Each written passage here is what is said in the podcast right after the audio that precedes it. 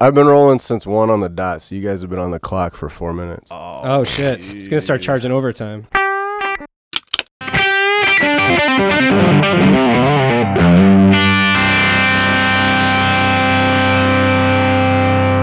Send Dave the invoice.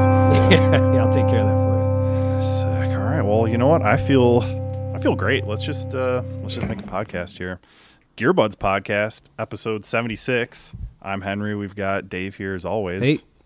Actually, I should say Dave there, I guess. I am over Being there. being your Yeah. home. Yeah. We have Mike Maimone on the line coming from sweet Nashville down in Tennessee. What's up, man? Yeah, I'm doing all right. I'm I'm enjoying the fall weather here, knowing that there's not going to be a frozen tundra ahead. So so is this your is this your first Nashvilleian winter? It is. Yeah, well, I mean, Oh, technically, wow. I moved in January, so I was I was Yeah. here for the end of the previous one. But um, yeah, this will be my first fall into winter. Well, you know what? I think uh, you and I are, are similarly built fellows. I feel like we're kind of built for the cold anyway, or at Yeah. least that's how I rationalize it in my brain, anyways. Totally. Uh, well, sweet. We're gonna get into all that, and if you don't know Mike already, he's he's an amazing singer and songwriter and keyboard player and many other things uh, from the band Mutts, as well as his own solo deal for years now. Super stoked to get into it with you. Can cut it up later and catch up, but first we're gonna dive into our usual segments here. Getting started with Symphony of Corrections. Uh, here is your weekly reminder that cables are tone tubes. Let's. I'm just gonna thank everybody far and wide who's who's stuck with us uh, through all this bullshit that's going on in the world and following us Instagram, Gearbuds Podcast, and Facebook. Dave, killing it with the memes as always. Thank you, sir. Thank you for providing a little a little light uh, a little light in my life every day with your little meme posts on. Glad I could Facebook help there. somebody. That's awesome. Hell yeah! And even if it's even if it's your co-host, and uh, don't forget to subscribe, Spotify, Apple Podcast, blah blah blah. Uh, I just want to get into it real fast because I'm super excited. I've got some big gear news that happened uh, this past week. I've gotten a couple pretty sweet pieces of gear that I just want to kind of gush about for a minute. If you if y'all will indulge me, indulge Yeah, me here. Please. I well, I'll start with the most recent, which was yesterday. This was it was a bit of a whirlwind Craigslist deal, and we all know how much I love Craigslist. But uh, I got my first ever vintage Silvertone acoustic guitar yesterday. It's very cool. I mean, I've seen pictures. I haven't seen it in person, but it looks Yeah. really cool. The thing that the thing that blows me away about it is you know you hear vintage Silvertone and you picture sort of one of those like toy guitars basically. That's Yeah, the kind of Sears. just like hmm Which yeah, it's a Sears Roebuck Silvertone, uh, which man, I've, I've gone down quite the rabbit hole learning everything about these. But I, the the main thing that surprised me when I you know went and found this blurry photo guitar that the guy was charging less than hundred dollars for, I was like, I don't know what to expect with this thing, and it's like a super well built Japanese made gu- acoustic guitar that sounds super awesome, and I'm just like super stoked. I've already posted it on the Instagram. I was gonna say, it's- is it named Vasa? it is. Oh yeah. dude. it looks That's pretty. right. I'm looking at it right now. Yeah, yeah, and for those wondering, Vasa, uh, I I'm calling it that because it has what they what uh, I don't know if they called it at the time or it's just been sort of enthusiast since then called the Viking style bridge on it. It has this bridge that kind of looks like a Viking ship, which is fucking rad. Oh yeah, Uh, at that. and that is an, an homage to when I went to visit the Vasa giant ship in in Sweden with Oh, good buddy and former guest Brad Sawicki. Uh, the it's the it's this crazy story about the it was at the time it was the biggest ship ever built and blah blah blah. The Dutch did it in Sweden, and the moment that it left the harbor, it sunk and went to the bottom of, of this whatever Black Sea, I believe. And because at the time they were dumping so much shit in the water, there was there was the right sort of particulates going on to perfectly preserve this thing. So they were hundreds of years later able to just drag it up from the bottom of the water from Oh, the wow. sea and, and bring it. And now they built a museum around it. Anyways, That's fucking that's cool. why I called that guitar Vasa.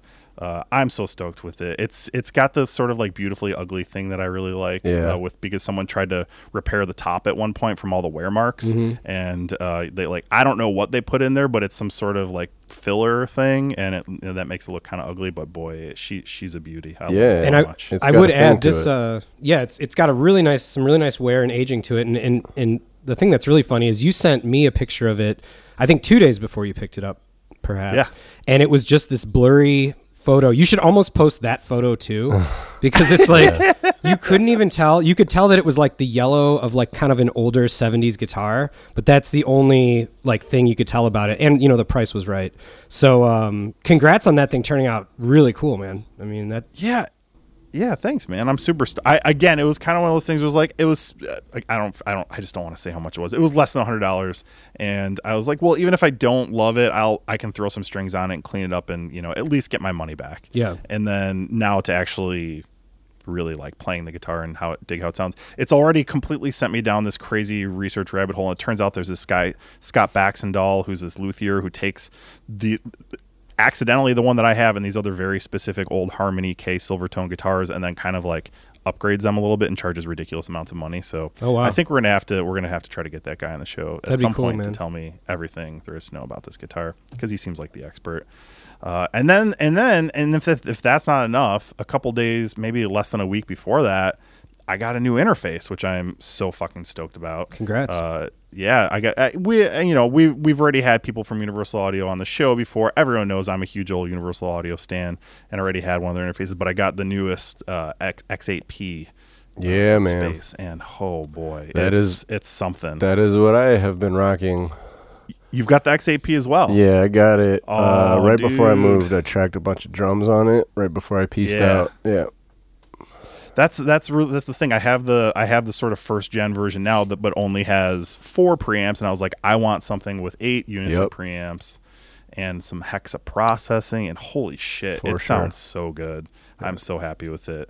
Uh, so yeah, I don't know. I, I feel like uh, I, I I have done some tracking with it already, and it sounds really good. I definitely need some more time to spend learning all the ins and outs and, and everything still, and spend more time talking about I it later tell on the you, show. But if you haven't, yeah. in, if you tips. haven't explored using the TalkBack mic as like a room mic, I highly recommend tracking through the TalkBack mic. Ooh. Oh, No shit. But having Especially- having talkback has been awesome just for like pure practicality Yeah. purposes. Tracking in there with my with my, my songwriting partner, but man, oh, I haven't recorded it yet, Yeah, it's a thing, dude. I had a drum Oh. set in this room. Like I do, I pretty much am always tracking in the same room as whatever I'm recording.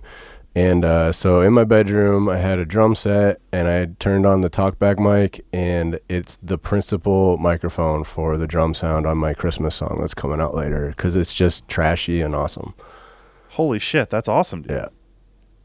Any tips in terms of did, were you were you precious with where you pointed it and put it in the room, or is it kind of just wherever it was? It's just wherever it was. I mean, it's going to be extremely distorted and compressed, Yeah, no right. matter what. So yeah, it's just Totally.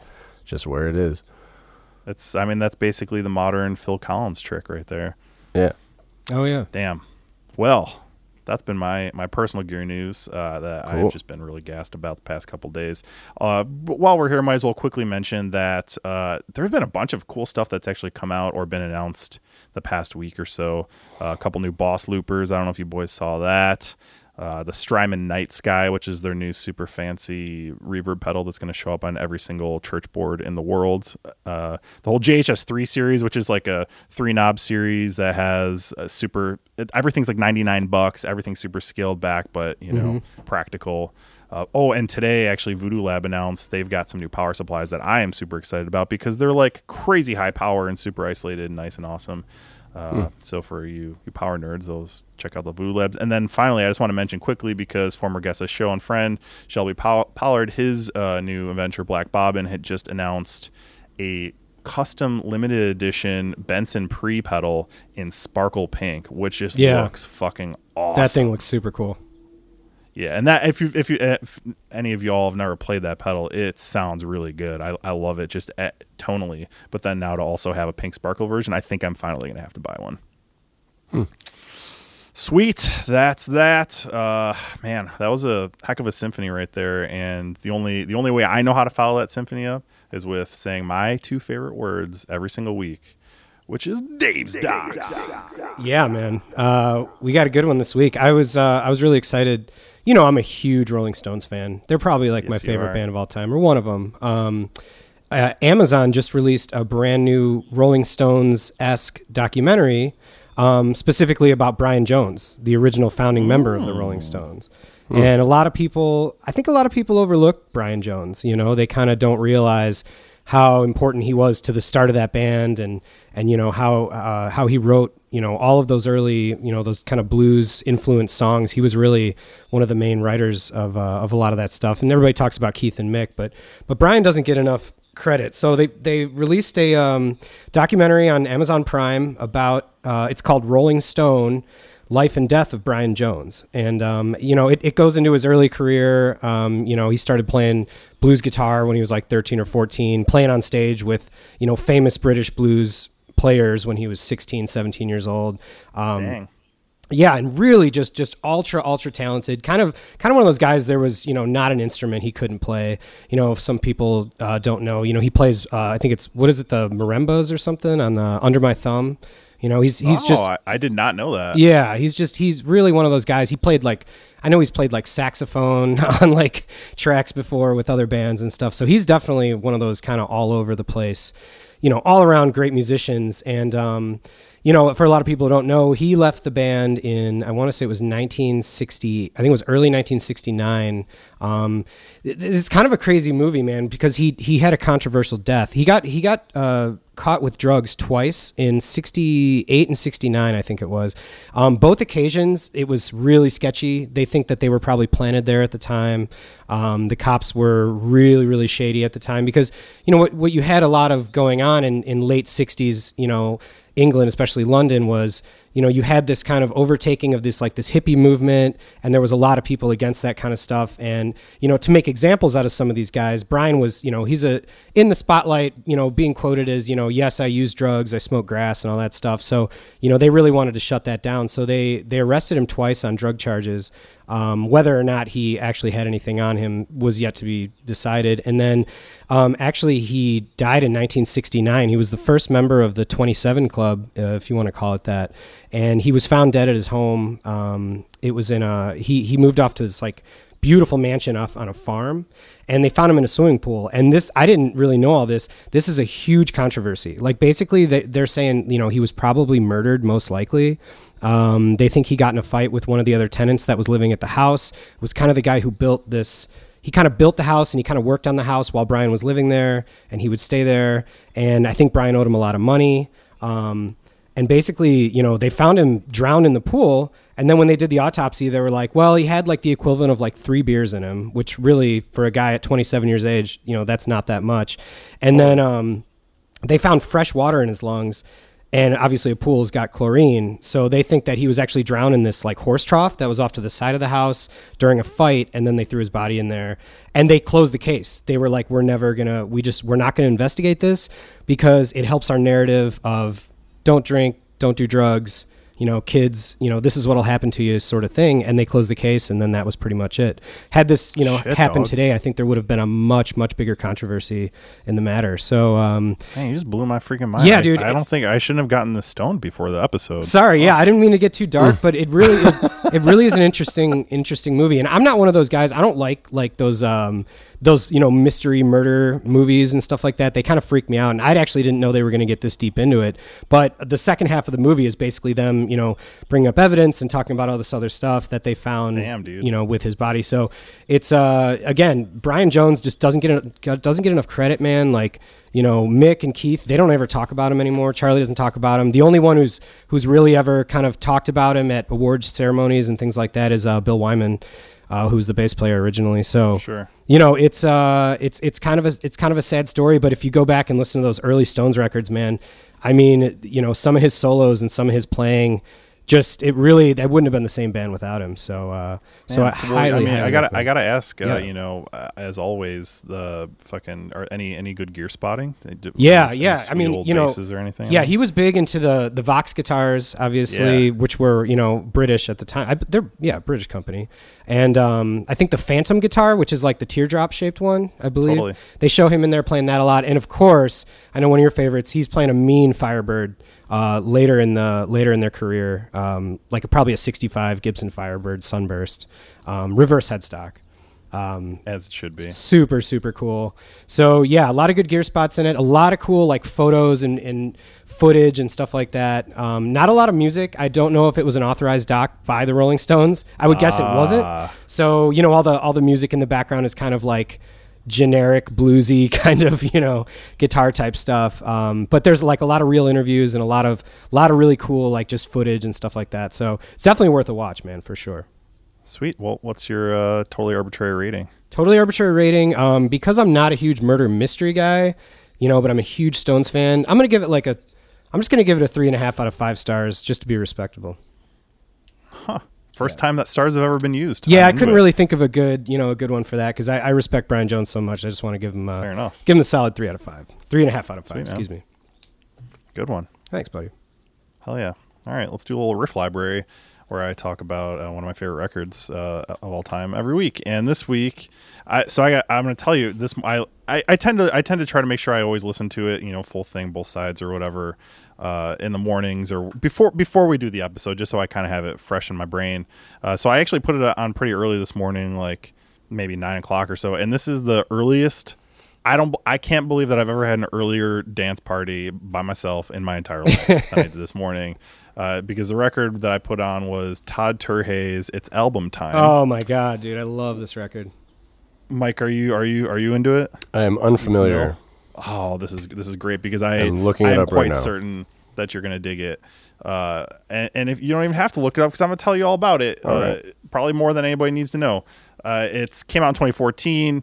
Uh, It took about three full years for him to make it. Every single thing on the record, except for uh, some other musicians on one slash two ish tracks, all played by him. It's pretty much fully built around uh, the ARP 2600 for anybody who doesn't know Todd Terje's music, he before this record came out, he was mostly known as this just like straight up dance music producer, and and, and a, a very excellent one at that. And then he'd sort of been kind of ever since 2012. And for you know, I'll I'll just tell you about this. There was this doc. The, well, we thought it was a documentary, which later turned out to be a, a mockumentary called "What Everest" came out Yeah, in that's great. 2012. Did you Yep, see that? Okay, did, yeah. sweet. So it's it's this like short, you know, 15 minute thing, maybe maybe less, where it follows this dude in Norway. Todd is himself is Norwegian, uh, who he, he was this like failed music producer, but in order to make money for his mentally uh, challenged uncle, he makes drugs, and then it's like this video of him just like dancing to this music and ma- taking these crazy drugs. Well, it I I thought it was real the first time I saw it, just like the rest of the world. Later, turns out that it was it was a mockumentary, but that sort of one of that that one of the songs from that kind of fed into the creation of this full record. Uh, it is. I mean, from top to bottom, some of the finest production I've ever heard. Agreed. I, I don't use this word very often. I feel like it's it's a the record is a masterpiece. Uh, you don't have to even be like a, a disco or a tele disco or dance music fan or whatever to get into this because like it kind of does everything, but mostly dan- awesome dance music to be to be fair. Um, so uh, yeah, one of the cool things about it too is that the only, like I mentioned that there was only one other song that has other musicians on it because again it is mostly synth synthesizer based and of course there's a lot of rhythm as well, but uh, it has it's a cover of a Robert Palmer song.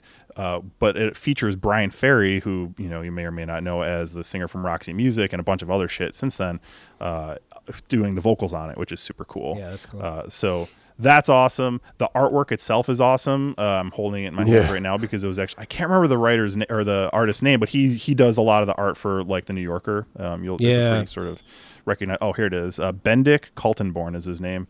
Uh, he does he does a lot of that artwork.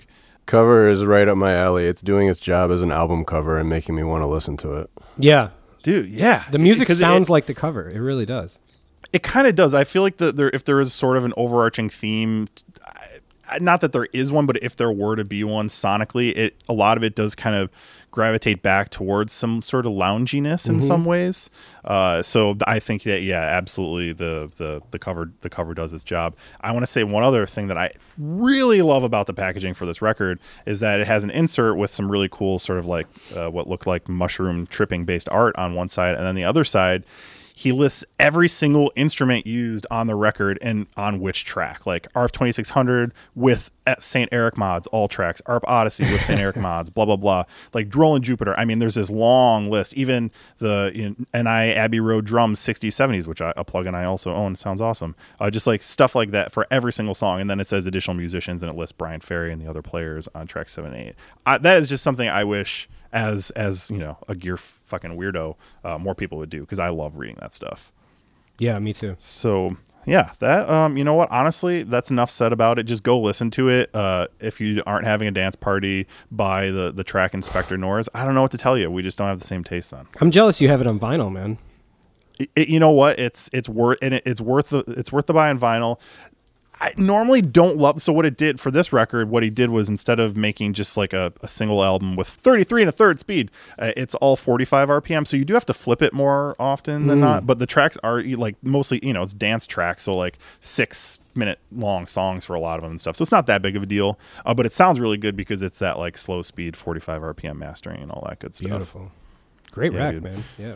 Hell yeah, I'll throw it on the old uh, the playlist on Spotify, and we can repost that for y'all. And it's on the website gearbudspodcast.com. Cool.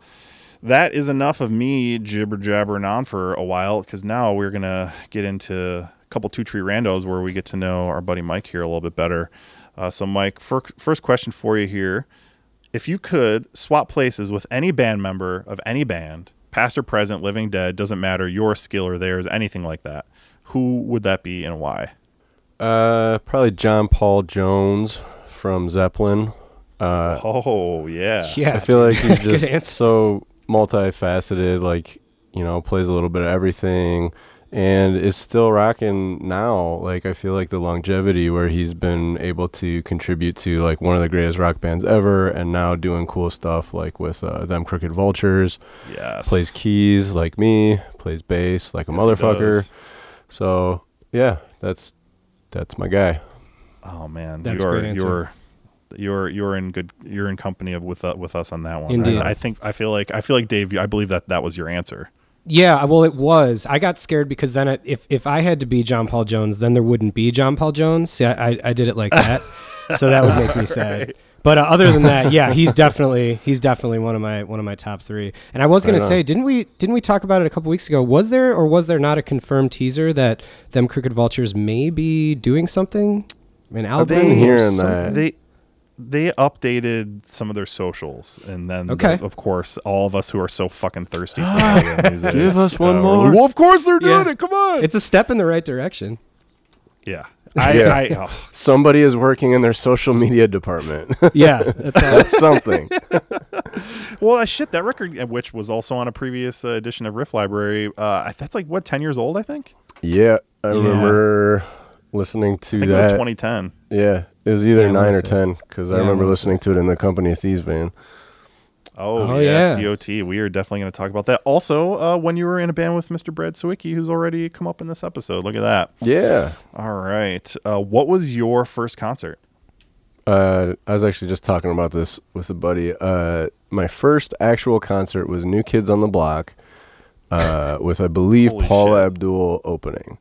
It was uh, my older sister was going, and you know I was a little kid, and I wanted to do anything that my older sister was doing, uh, so I tagged along.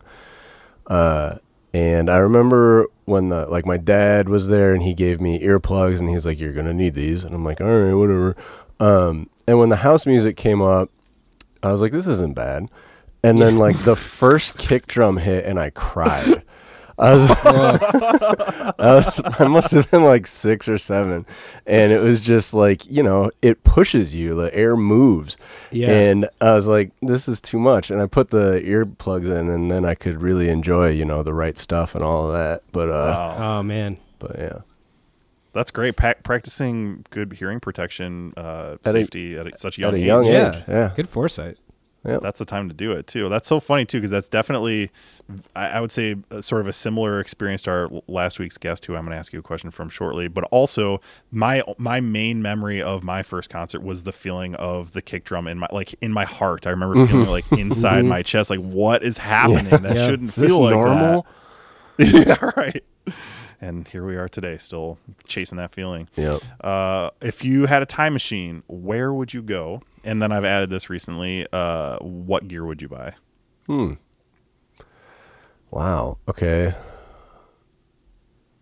I would go back to like Renaissance Europe, buy a harpsichord, bring it back now, and play it once and then forget about it. I mean, no one says that you have to do anything profound. That's a perfectly viable answer right yeah, there. I love it. Yeah.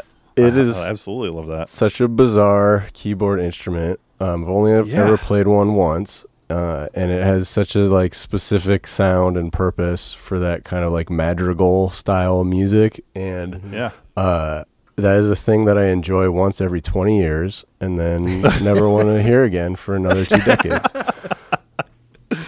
Dude, I remember at the music school down at U of I, they had one, and I got to play it a few times, and and and just like, well, first of all, the keys are inverted, the black and white, so that's Yeah. that's pretty wild. Oh, cool. But then also each, it's every it's a it's a plucked instrument, so so there's no dynamics control. It's like you hit the key, and then it's just like on or off. Oh, okay. It's so weird. Mm-hmm. It's and I'm, like- I'm certainly not good enough to actually like play one of those things properly. And the music of that era was very like, like if you like riffs, then you love like Muzio Clementi and like all of these composers that are just like riffs like crazy, but it's on like a, plucked instrument, so it just sounds hilarious. Um, yeah, it's like pizzicato violin just playing like and you're like, this is amazing, but I don't want too much of this. I can only take so So- much. I do love riffs, and I'm not familiar with the music you were just talking about. So I'm gonna need you to send me some links after we're done here because I want to hear that. Oh, yeah. big time. Oh, that's awesome. All right, sweet. Let's uh let's go get you a harpsichord. Uh, so let's get back to that question from Megan Davies. Which, by the way, if you haven't gone back and, or if you haven't listened to that one yet, anybody listening to this episode, you should absolutely do that after this one because wow, a lot was covered there. And what she wanted to know, and and I wouldn't tell her who it was, but I would I did mention that as a fellow Nashvilleian. Nashvilleian, I don't know what the hell you guys call yourselves. Uh, what we should ask our next guest, and she would like to know if you have found a place uh, that you know, not a little maybe more off the beaten path to get some sweet guitar or synth deals down in Nashville. You know, I haven't. So here's the deal. I moved in January. Uh, immediately was just out every night, like doing songwriter nights and networking my ass off and doing pretty well, but like not making time to like actually like explore the city. I was just totally about work. And Right. and that was that was great. It was it went really well. And then like a tornado happened and then like the whole city was you know rushing to the aid of of east nashville so there wasn't really anything going on uh you know as far as like getting out and seeing things at that point there wasn't much to go see it was all smashed and then Sure. uh and then covid so Yeah. yeah i i very lamely must answer no i have not found a good place to go go find things Well, hopefully, uh, hopefully they all still exist when the world gets to do that kind of shit again. right Mhm. There's a that way, world out there still. Sweet. fucking crazy. I don't know. All I know about is guitars and podcasts at this point. Which is great. Uh, final. Yeah, I mean, you know, it works indoors. Uh, what uh, what question should we ask our next guest? Do I need to know who the next guest is, or is it just general? Just, just know that it's like you know someone in the music world. Um, when you feel like uh, you're not inspired creatively in whatever capacity you need to be inspired, what do you do? Like, what do you go to to help you get that juice flowing again? Love that question Awesome so question. much. Hell yeah. Which is which has been a bit also a little bit of a recurring theme for us lately too. Just that the idea of balancing your input and output, and Mm-hmm. and not beating yourself up when that output uh, isn't exactly up to your your whatever your version of your standards are. Because frankly, nobody we we can't really get all the input that we used to, or even most of the input that we used to anymore at this point. Yep. Totally. Dude, love that. Love that question. Can't wait to can't wait to ask it. And might actually just steal that and throw that in a couple two true randos in the future because it's a Cool. it's something that I, I I'm curious about to to learn from people. Me too. Uh, so I would I would pose that to you, Mike. Has there been anything that that you have been trying to do to to, to fill the well a little bit uh, in this time of lack of in, input? Yeah, uh, I have a, a playlist that uh, the idea came from. I can't remember. I think it was Greg Wells watching one of his tutorials on like Mix with the Masters or something.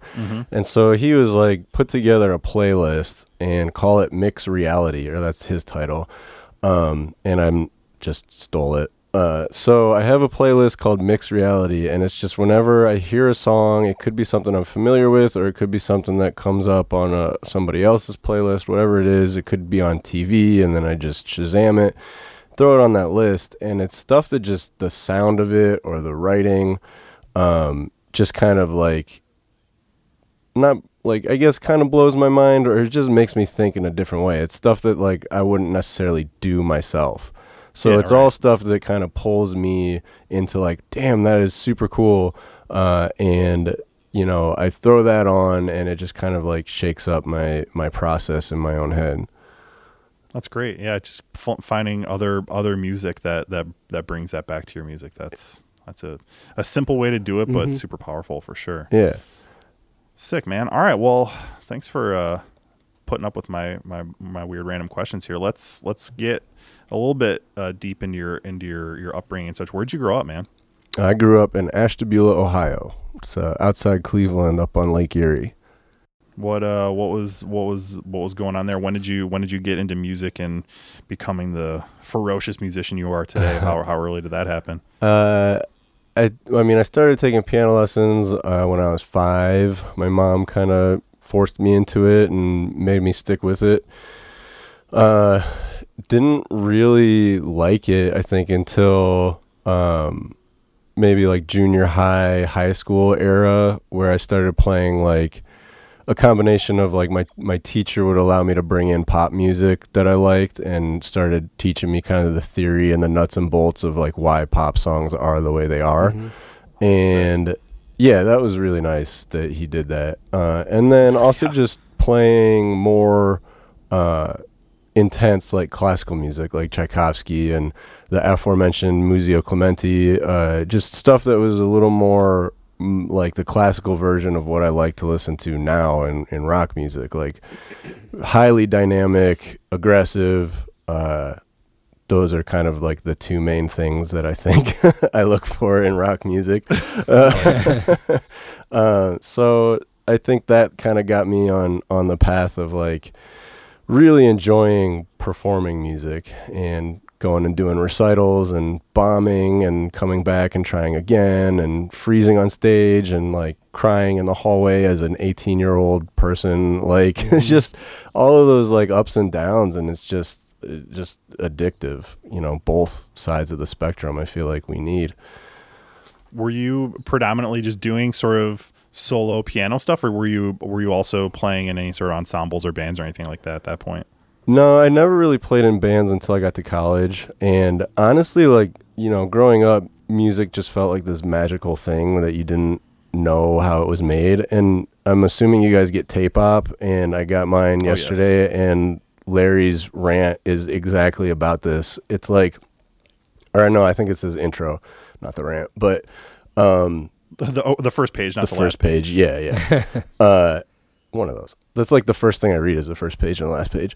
But anyway, Same. so I am immediately as soon as we're done here, I'm going to run out to my mailbox because I did not get mine yet, and I'm going to check if it's there because it's Awesome. like I read it all in one sitting. It's my favorite. shit. Yeah, same. Um, so yeah, so he's just talking about that feeling that that really resonated with me, where it's like I didn't realize you could actually make music yourself until like I was 19, until I was all out of the house and went to college and met other people who were who were doing that. Like someone heard me playing piano in like the chapel at, in my dorm because I went to a Catholic college and was like, "Hey, I have a band. You want to join my band?" And so then like all of a sudden I'm a member of the Island Boys playing Wait, playing- that's really what the band was called. Yeah. Great name. yeah. That's awesome. We played like reggae music. Um yeah, it was Wow, your first band was a reggae band. That's kind of mind blowing. Yeah. yeah. What does the what does the what does the pianist do? The keyboard player do in a reggae band? Uh here's like the first riff.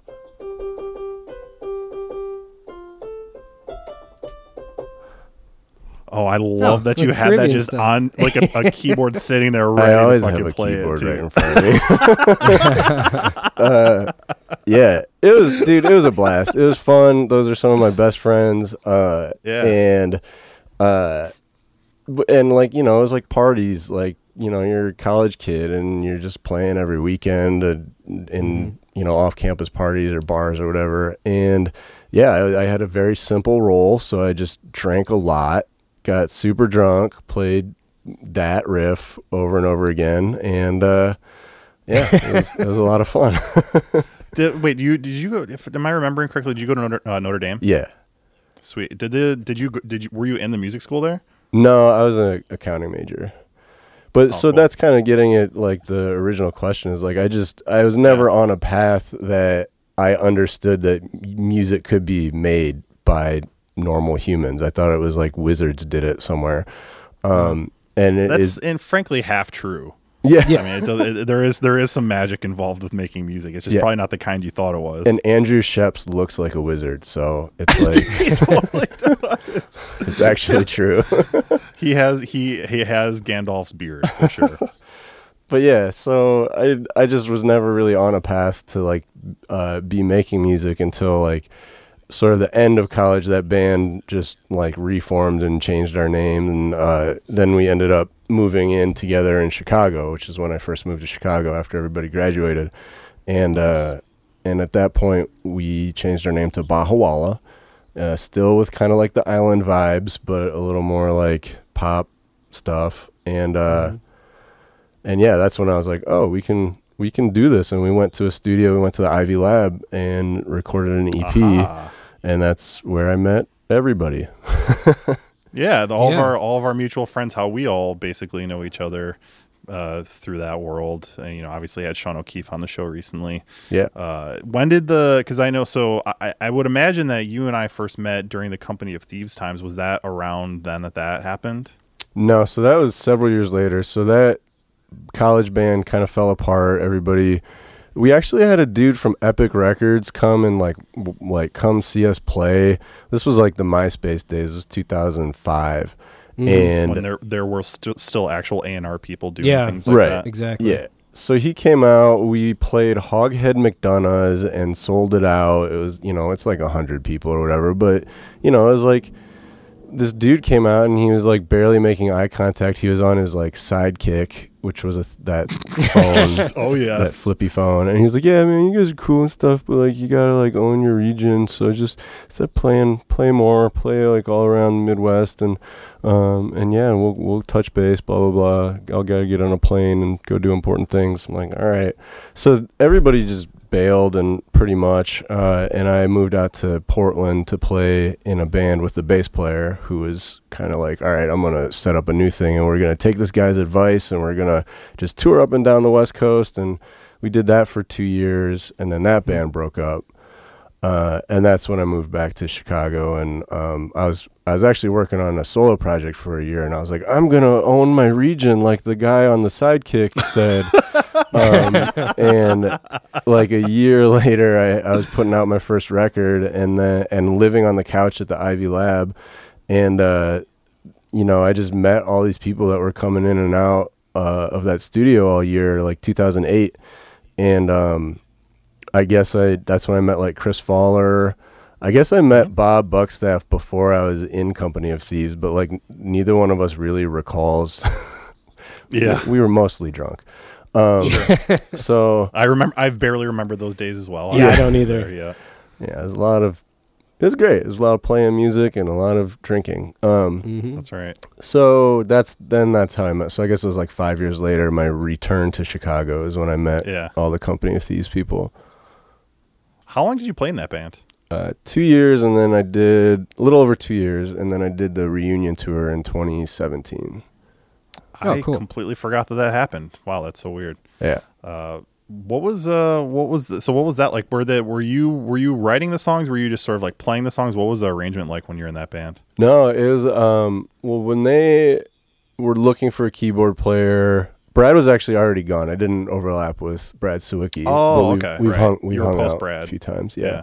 Um, so I got like a note through um, John Alvin saying that this band was looking for a, a keyboard player, and um, they sent me Ordinary Riches, and I charted out the whole record. Which, like, dude, it's crazy how much is going on on that record, and and how many like parts and things. So it took a Mhm. long ass time to chart that record out, and then I showed up for rehearsal, and so or for the audition and nailed it, I guess. You wait, you charted the whole record before the audition? Yeah, because I That's just that's you know what that I feel like that's kind of a running theme, and one of the things I want to talk about is your hustle. But man, that that is a fucking baller move to Yeah. do right there, where I- it's like, all right, deny me this job. Yeah. right, right. Yeah, I wanted to be ready to play anything, and Yeah. um, you know, there's some really complex stuff on that record.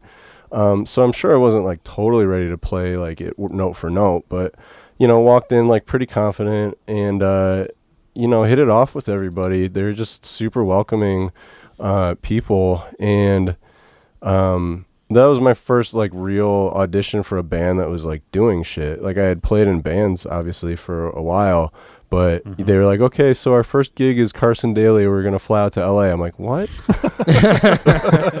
Our first gig. yeah, like that's a gig.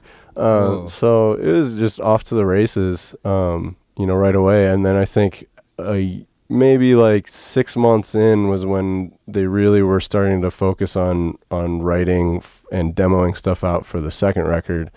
Um, and I I didn't write any of those songs. I I you know it's like hired gun style. Like I, I Yeah, totally. contributed thoughts to my parts and, you know, whatever incidental arrangement ideas I had. But um yeah, I think Mark and Jen were definitely the Mhm. songwriters and I think the rest of us were all just kind of helping kind of shape what they had already created. Mm-hmm. Were you so I know you mentioned that you were you were you had started working on this like solo record. Was that uh was that part of the solo record? Uh was uh was that so was that was that overlapping with the COT stuff? Like did you kind of put that on the shelf in order to, to play in this other other band? I'm trying to kind of like Yeah. figure out the timing on all that. Put it on the shelf. So that came out in September of 08 and then I did like a coast to coast solo tour in my Subaru, which was super fun. yeah. just playing like college gigs and um, you know whatever coffee shops I could find, um, and you know came back to Chicago for the, the winter and was already working on new stuff. Kind of my whole vibe has been like record a record, put it out, tour, and then write more. And then Yeah. that's when I got the call um, from Thieves. So I definitely put my stuff on the back burner, and I, I had like kind of a moment with Jen um, early on in in touring where I was like, look, I have like a month's worth of solo gigs already booked. Like I had like another little follow up run, um, and she's like, well, like you kind of have to just pick. And she's like, I hope you pick us, but like, you know, I understand if you want to just do your own Mhm. thing.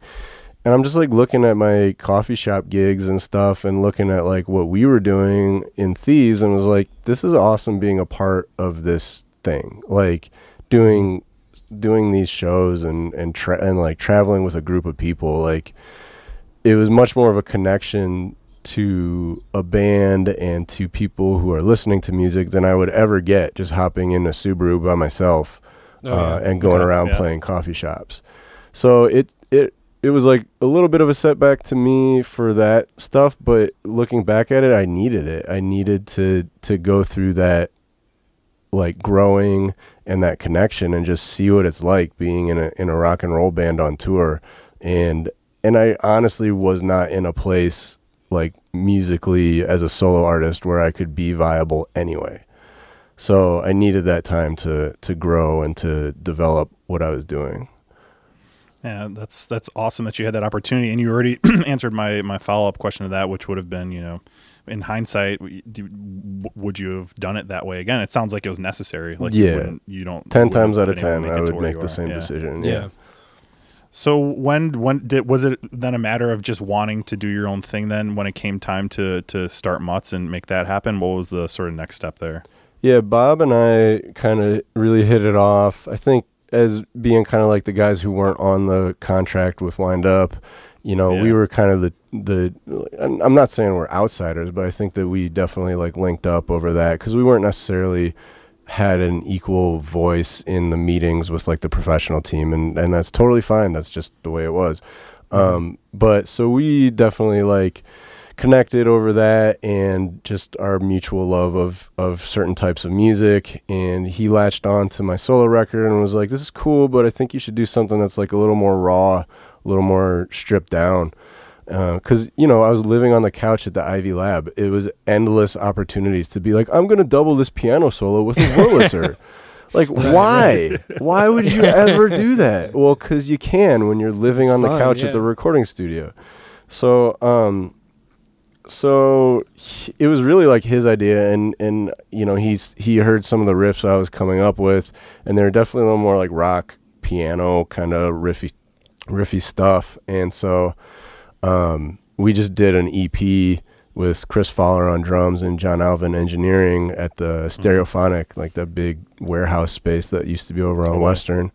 Um, and it was just like a side project, just a fun thing. And then we got back in the in the van with Thieves, and we did that like three times total over the next two years. And at some point, it was like, this is what I want to do. Like I I really loved what Thieves was doing and the new album and getting to record that album with them was like a highlight of my life. Like working with Rob Schnapf uh, out in LA. yeah, Like you did that out in, in LA, Oh, right? Yeah, yeah. totally. yeah, that that's like definitely the apex I think of like my recording experiences. What studio was it? Uh, so we started at Sunset Sound B Room to do the drums, and we got the B3 organ done there too. Um, Sick. yeah, just like you know, those opportunities are like I'm Classic. so lucky that I got to be in that place and make a record. Yeah. Um, and then we finished it at Rob's uh, personal studio called Mant, um, which is a Oh, okay. part of like a larger like cluster of studios that I am drawing a blank on the name, but it's in Silver Lake. Um, Damn. Yeah, that's that's experience of a lifetime for sure. yeah, yeah, very formative, I think, in my in my uh, musical career. So And look, don't get me wrong. I, I love COT, but this is this is the period of time where I am on record as having said numerous times that Mutts they were they were my favorite. You guys were my favorite Chicago band, and Oh, and, man. and still listen back on a lot of that stuff fondly. Thank I you. was absolutely you know even though you're my friend and we were in the same circle of people playing shows together, or whatever.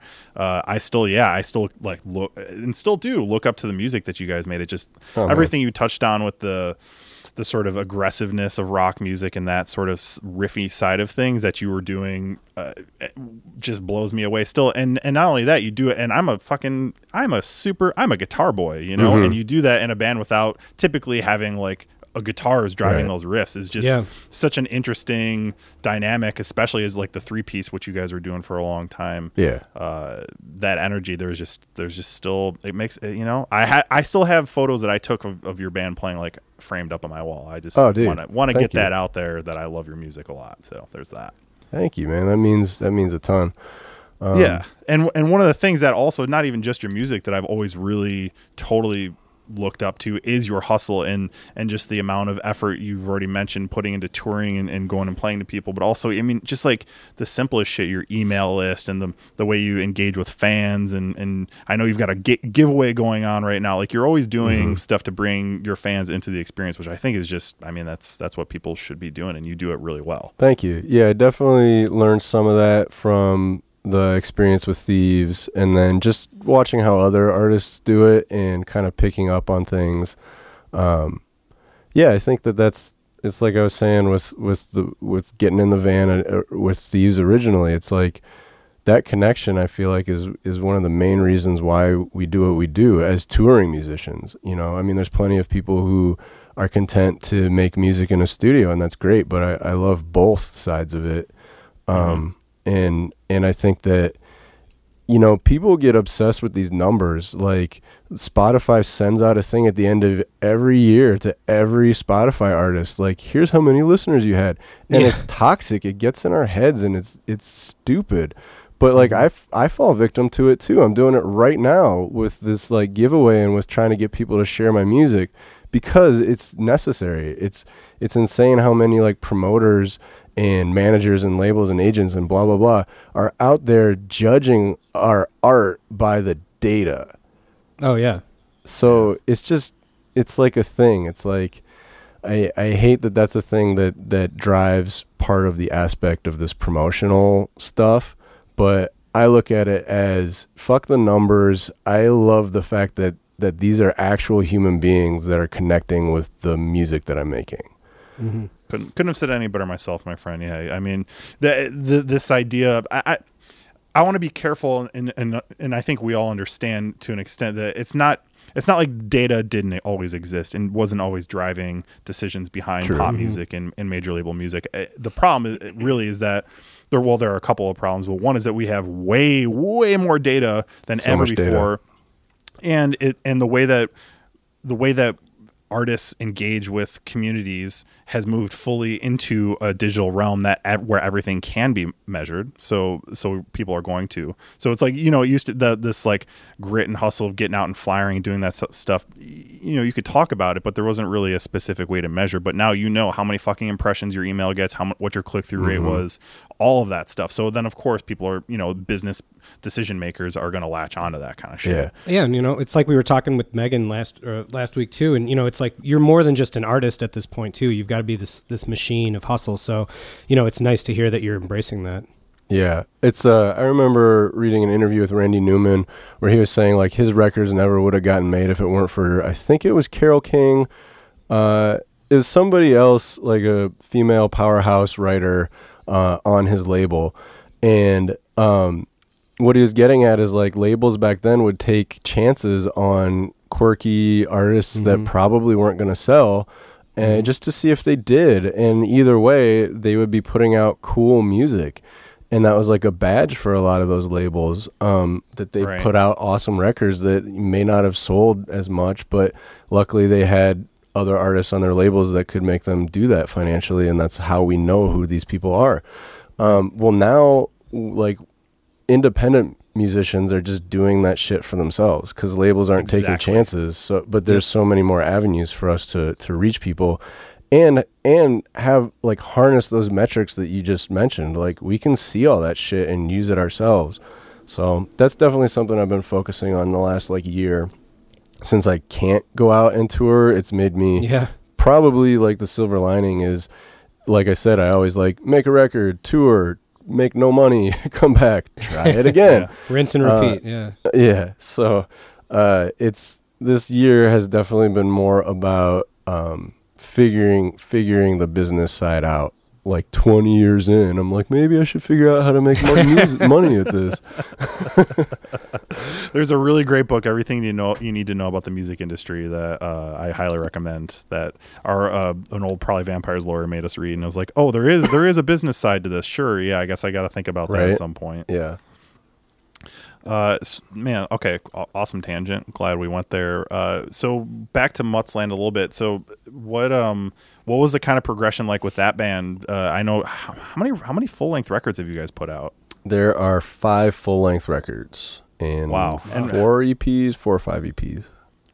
Yeah, and I remember definitely hearing the EPs first. How much of that? I know you mentioned doing stuff with John Elvin, John Elvin, and another dude that's come up a lot on the podcast because he's a good friend of ours, Mr. Dan Smart. I know you Yeah. worked with him a lot. How many of those did you do with Dan?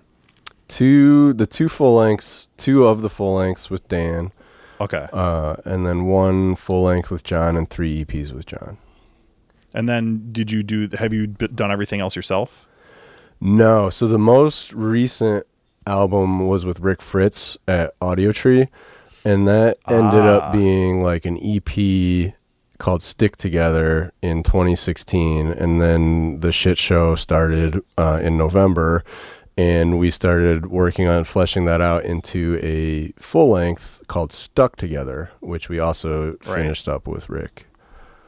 So what's the? I mean, because I know obviously you're you you do a lot of stuff solo and whatever. Is the is Mutts just sort of like a a hiatus thing since you're all across the country, or is that kind of officially over and done with? Uh, I would say just hiatus. Like we still like we have a uh, video for from the last album that's coming out uh, in October, right around the same time as my nice. my my solo album comes out. There's going to be a new video which um, we did out in L.A. with a friend JP Riley, and um, that song is also going to be in like an indie flick that's coming out this winter.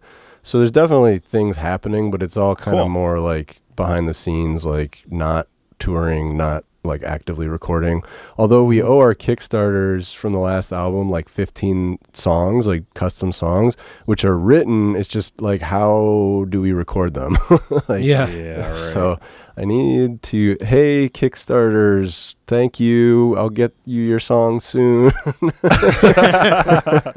sure you they know what? I'm glad I'm not, I'm not. I know I have done a Kickstarter or two for you in the past. I don't know if I'm on this most recent one though, so I think uh, I think I'm good. You don't have to worry about me right, being one of the yeah. people banging down your door. Dude. I think about it every day. I'm like, we got to record those songs. But I mean, you know, there there are click tracks and there are uh, remote sessions. It's possible to do. I yeah, guess. we probably just need to do that. Oh. Uh, I mean, you're doing a lot though. So you're also you've also got all your solo stuff. Tell us a little bit about what's been going on in that world. I know you've got this um, the borrowed tunes that just came out. We've sort of talked about a little bit, and then you've also got another record coming out here uh, very soon. What do we have to look forward to? Yeah, so Borrowed Tunes came out a week ago, uh, and that is a project that I've been thinking of for probably 14 years. Like, wanted to do a covers record, knew the title was going to be Borrowed Tunes after the Neil Young song Borrowed Tune, uh, which is just one of the most beautiful, simple pieces of music, and the words just connect with me so well. The I'm climbing this ladder, my head in the clouds. I hope that it matters. I'm having my doubts. It's like all of this stuff that we're striving for and that we do every day. It's like, what is it actually going to mean? Um, And it might be nothing, but who cares? It's the process of getting it done that matters. Like it's it's what we're doing and, and, and how we're growing as individuals and collectively. Like at the end of the day, none of it matters. We all die. Who cares? Right. Um, so I've been thinking about this record for a very long time and never prioritized it. But once all my summer gigs were canceled, I'm like, hey, I got time now. Hell yeah, you do. So, just did it. I recorded it three times. Um, I did it Wow. on my. I have an upright right here, and so I have two keyboards. That's the keyboard and that's the piano, right within arm's reach. Um, Beautiful. Is that uh is that the uh, the Nord stage? No, this is actually just like a little Yamaha like MIDI controller thing. The the Nord Oh, is in a in a case right now. But um yeah, so I did it on my upright. It just didn't sound powerful enough. A lot of those songs are ballads and they needed a grand piano. So I was like, "You know what? Let me try this MIDI piano and maybe I can like juice it somehow." And like I'd worked on mixing it and remixing it for like a month before I was like, "This is never going to sound like a grand piano. It's fucking Yeah. MIDI piano." Um, so then that was like midsummer. I'd already been now working on on a piano and vocal record for like two months, and uh, I was like, I'm just gonna put on a mask and go to a studio. So I went and did the the piano at a Toy Box Studios here in Cool. East Nashville. Awesome. Um, so three And that and and so that's the that's the what what would the world hears is that last is session that then? yeah. So third time's the charm. Hopefully, I mean, people seem to be responding to it pretty well. That, that means a lot, especially because um, I did use a lot of like female artist songs that when I sing them come across differently and kind of express sort of my process as a gay man coming out. And so the fact that those songs are really resonating just means a lot because it, it's that's Yeah. again Yeah, the that's cool. common theme like it's the connection. So That you know that did sort of jump out a little bit at me too when I was listening to even you know the Robyn song the the those lyrics definitely take on a different just a different meaning entirely coming from you and your where you come from in life versus where Robyn was writing them from. Yeah, and that's my friend Ashantika, who uh, I don't know if you you've heard my song Garbougie. She coined that phrase. Yeah, yeah, totally. Um, so Which is amazing. so yeah, good good friend and like mentor, I guess, musically. And I was playing at the uh, Paper Machete, the Green Mill, Mhm. and Oh, yeah. uh, just doing like their lounge, their cocktail like two song set. And um, I think I played like "Pray Like a Vigilante" or "Everyone Is Everyone" or one of my kind of like "I'm gay, fuck you" songs. And uh, she's like, you know, you, you have like this thing, but if you really want to like connect with the, the the gay community, you have to like you know meet them halfway. Do a song by like a, a gay icon. I'm like, like who? She's like Robyn. I'm like, who is that? I had I hadn't even heard of Robyn, and then so she introduced me to her and was like, this is the song you should do. And I listened to it and I was like, yes, 100. Oh, percent yeah. Mhm. That's awesome. So Yeah, that I mean, I I love the, I love your version of it. It's definitely it's certainly a lot heck of a lot different than the original. But I also am not listening to a cover to hear just like ninety percent of somebody else's song. I kind of want I I like covers when people do their own take on Yeah. it and, and Yeah. put their own their own Agreed. soul into it.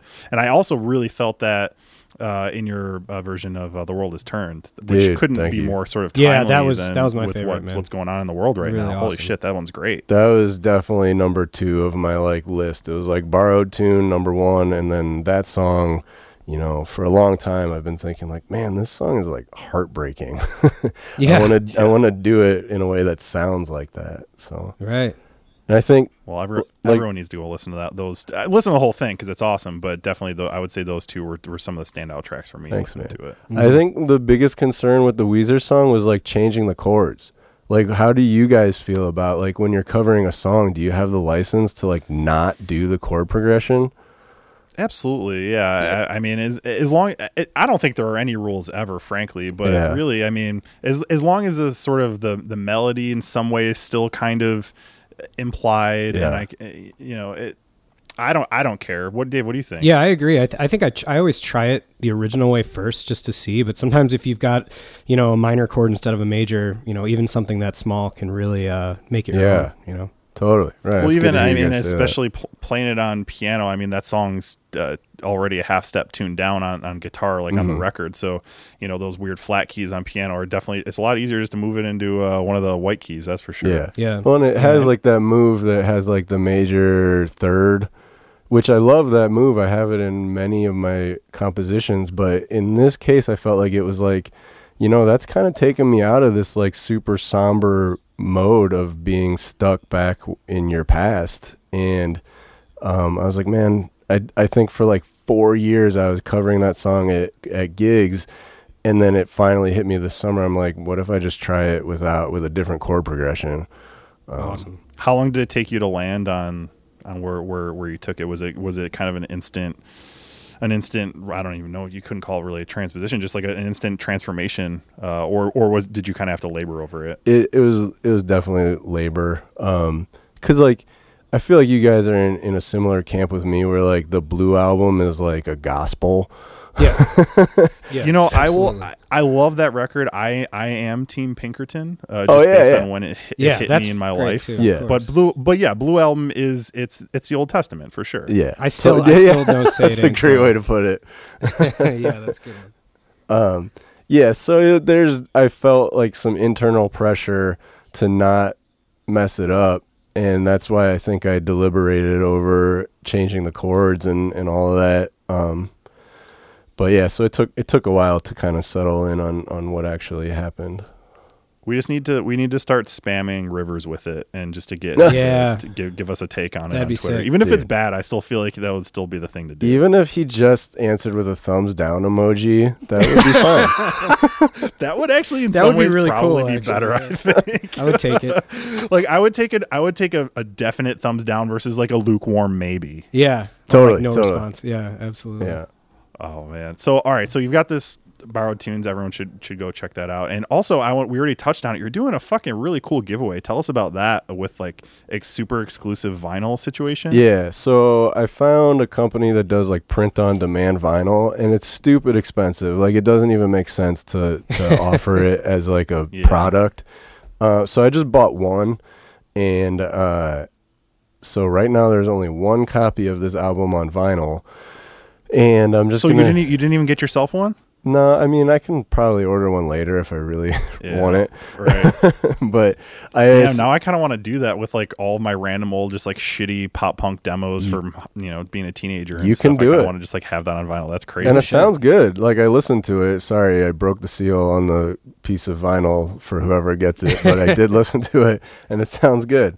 So, uh, yeah, it's uh, so it's the only. I guess the other reason I didn't want to print two is because you know it is literally the only one in existence right now for Okay, whoever yeah. Can win it. sure.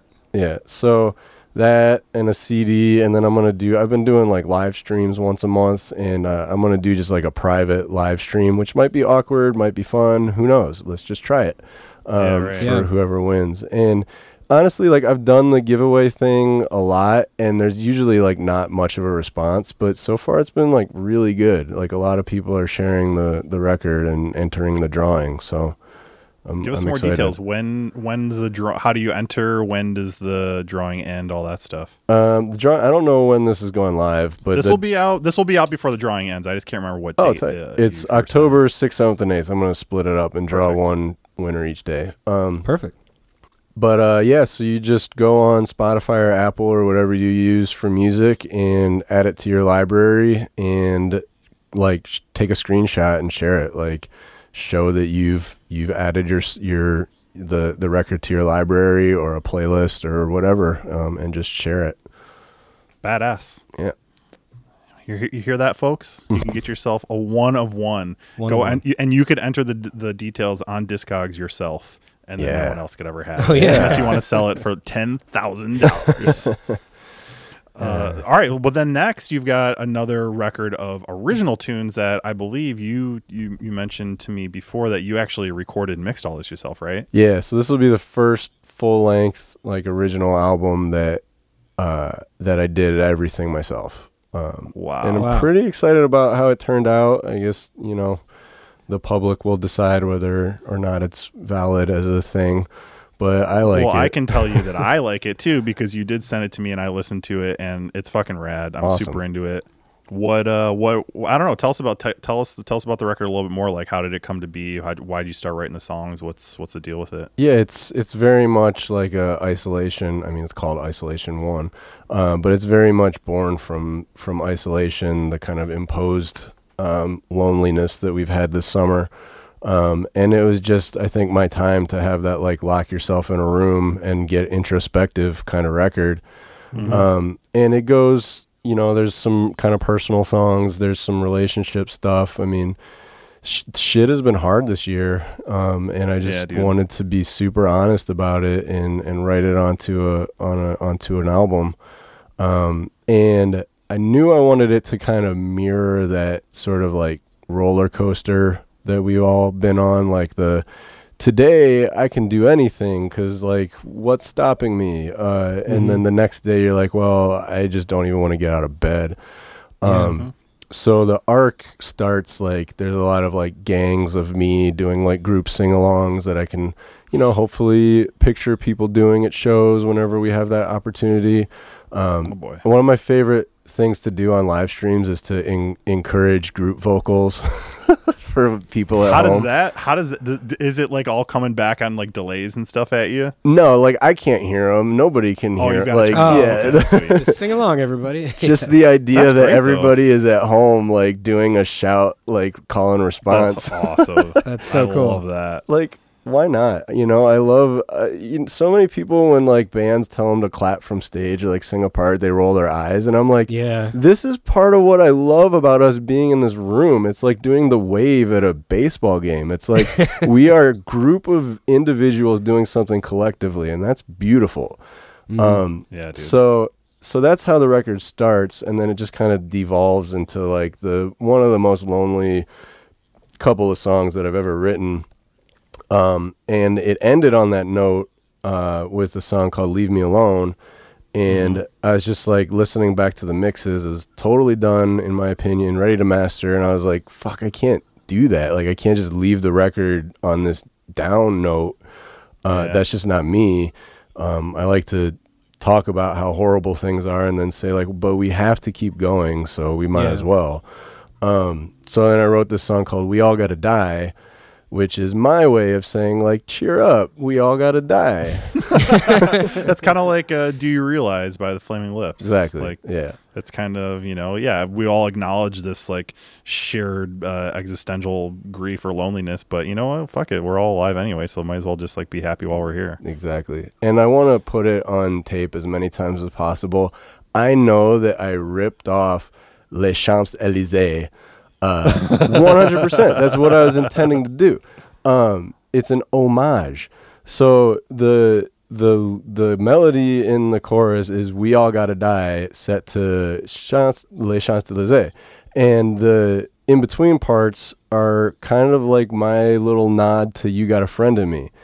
it's like the intention is to evoke these extremely like saccharine like nostalgic happy feelings while you're telling somebody they're going to die mm-hmm. alone. Yeah, it's like it's like putting the song "Happy Together" over like a, a war scene in a movie or something. It's that that juxtaposition. yeah. So i think this is like the the flip side of the being able to connect with everybody online is having to deal with people online because i've already been called out like a bunch of times. I posted like a tease and i'm like I don't think you're understanding what I'm getting at here. Yeah. And that's fine. Like you can say I stole it. I did. Like I fucking stole it. If if Yeah. it ever gets big enough that I get sued, I'll be so happy and I'll be like, here's all the money I made from it. Here like I'll give you 100% writing credit. That would be fucking awesome if I got sued over it. Right. Exactly. And then pile that on with Rivers giving you a thumbs down and this fucking these two records are going to the top of the charts. Yeah. Your name will get out there at least. Give me all of the bad feedback. I, I love it. Eat it and then I there were, there were a shit it couple out. things that stuck stuck out to me when I was when I was listening. Uh, I think, man, I wish I my notes were more clear on this, but I know that for sure. I really liked. I believe it was maybe the song "Dirty." It had this like these like tongue clicks going on Yeah, that yeah. reminded me of the, of the movie Hereditary. Uh, if anybody's seen that, Oh, yeah. tongue, tongue clicks play a little bit of a central role in that, and I was just like, oh, terrifying, but awesome. Uh, and some sweet sub bass. And also, there was one song, and I don't remember again if this is like the title or anything, but you talk about, um, or I guess you're giving advice that I wanted to ask about. Uh, you say, "Don't sell your drums for beer." Is Oh, yeah. that is that is that a thing that you have done? Yeah, I mean, you know, like the gear swap, the panic gear sale, the I cannot pay my bills this month. I need to. You Oh, look around your studio and you're like, what do I not need? And I've done it twice actually. I've had two drum sets in my life, and I don't have either one of them because it's. I'm not a drummer. I just like to play drums. Right. And so it's always the first thing to go when I'm when I'm in a panic over paying my bills. And I'm sitting here making a solo record in my bedroom, being like, I need a fucking drum set. I'm sick of playing around with 808s. like, I, I want like a real drum set on this thing. But so that song came out like in about as much time as you're listening to it is about as much time as it took me to write. And I love mm-hmm. that. I just didn't cool. Yeah. overthink it. It just went right on the record. That's that's that's beautiful. Yeah. So when does when does the record actually come out officially? October 23rd. October 23rd. Yeah. Well, we'll uh, obviously make sure that we're doing plenty of reposting and all that good stuff for you, Mike. Dude, this has been a really awesome conversation. Thanks for, Yeah, for man, talking us you. through Yeah, your thank you so much your for music having and me. your background and history, all that shit. Oh, of course, dude. Uh, you know, c- super happy we finally got to have you on. Where where should people who want to partake in all of your awesome social media and fan outreach that we've been gassing up, where would you direct them to go on the interweb? Yeah, all my social media stuff is at Mike Maimoni Music, and then my website has links to all of the Spotify and Apple and streaming services and stuff. So it's just MikeMaimoni.com. Beautiful, yeah. It's and it's and it's you know it's a nice, clearly laid out website. I've been there myself, so you should you folks should be able to find everything you're looking for. Mike, again, thank you so much for joining Thanks, us. Henry. Can't wait Yeah. until we can uh, do you know in person stuff again. So maybe head head down to Nashville and say hi, or you, you get your Yeah, man, I find miss- your way back up to Chicago. I miss Chicago. I want to come visit for sure at some point.